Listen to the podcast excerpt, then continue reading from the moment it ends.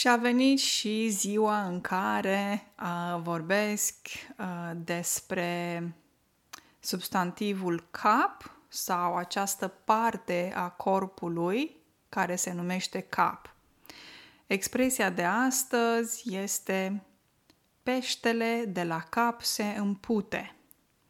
Observați că în ultima expresie de astăzi, în ultima expresie din toate expresiile cu substantivul cap, am ales o expresie care mai mult e o zicală, adică care se zice, ca un fel de, poate, proverb, nu știu dacă e corect să spun așa. Um, pentru că am aici două substantive, substantivul un pește și substantivul un cap și verbul a se împuți, așa se numește. Verbul ăsta a se împuți uh, e destul de neplăcut, um, să zic așa, că se folosește un cuvânt mai popular așa uh, și a se împuți înseamnă care miroase, care se strică.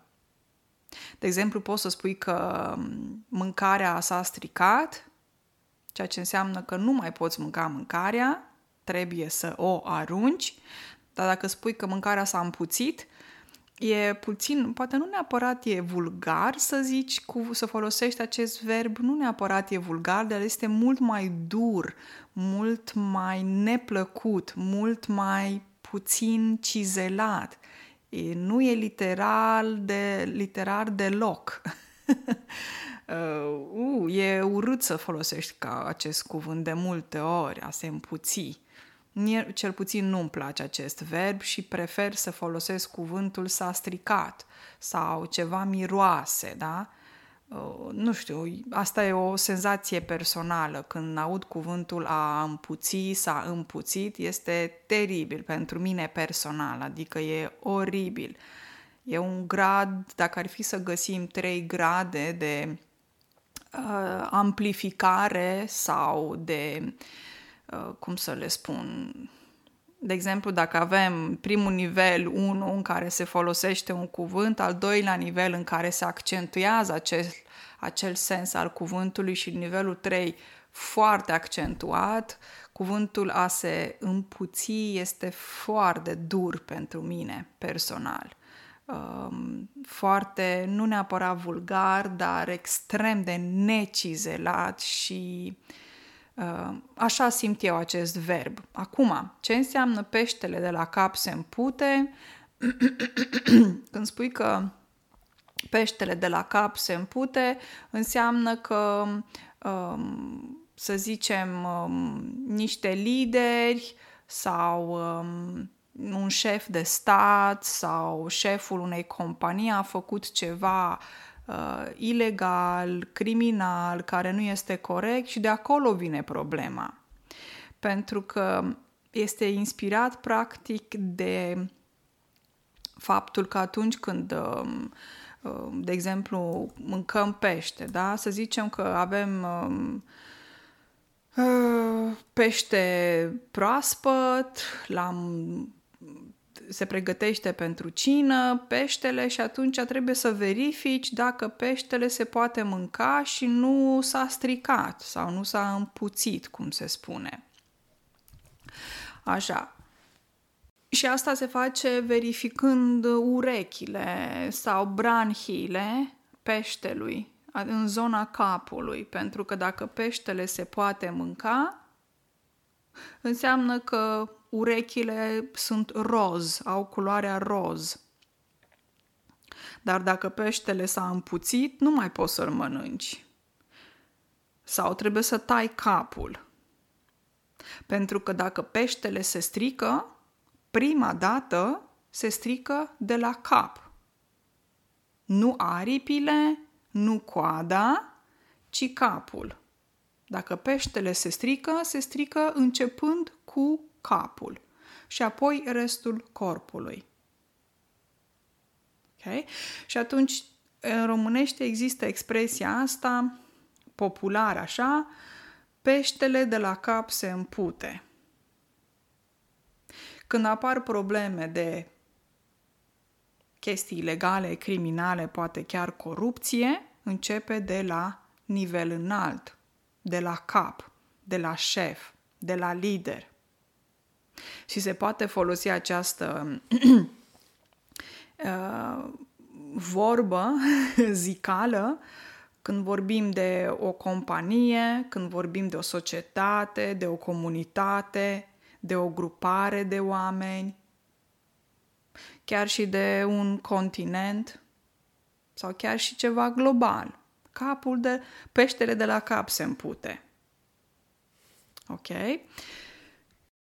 Să vă dau și câteva exemple. Să spunem că vorbim despre o companie unde sunt probleme foarte grave, în sensul că nu sunt respectate regulile și uh, libertățile uh, unui angajat și atunci poți să spui că problemele acestei fabrici uh, vine de la șefi, de la lideri, pentru că se zice, se știe că peștele de la, coa- peștele de la cap se, se împute.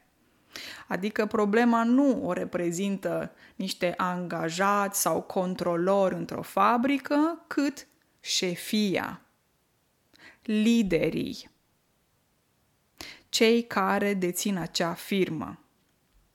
La fel se poate spune și despre corupție la nivelul unui stat. De exemplu, dacă vorbim de, nu știu, sunt mai multe țări, de fapt toate țările au corupție într-un grad mai mic sau mai mare, dar nu.